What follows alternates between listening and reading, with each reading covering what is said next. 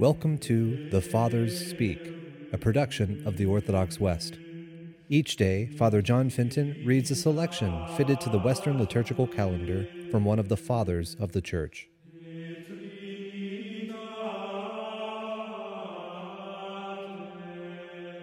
On this feast of the Epiphany of our Lord and God and Savior Jesus Christ, let us listen to a portion of a homily by our Father among the Saints, Gregory the Great.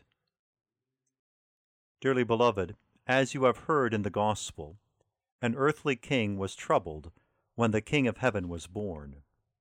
Earthly greatness is thus brought to confusion when the majesty of heaven appears. But we ask, why is it, pray, that at the Redeemer's birth an angel appeared to the shepherds in Judea, while from the east the Magi were led to adore him not by an angel, but by a star?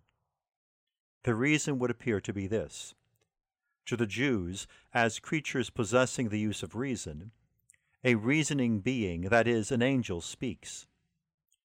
The Gentiles, however, who do not seem to possess the use of reason, are not led to the knowledge of the Lord by a voice, but rather by a sign. Hence, St. Paul says, prophecies are given to believers, not to unbelievers and signs to unbelievers, not to believers. Therefore, the prophecies were given to the Jews as to believers, and not unbelievers, whereas to the Gentiles, as to believers and not believers, signs were given. Note further, it was the apostles who preached the Redeemer, after he had reached his age of perfection, to those same Gentiles, even as a star, and not human voices proclaimed him to the nations when he was a young infant, too young to speak.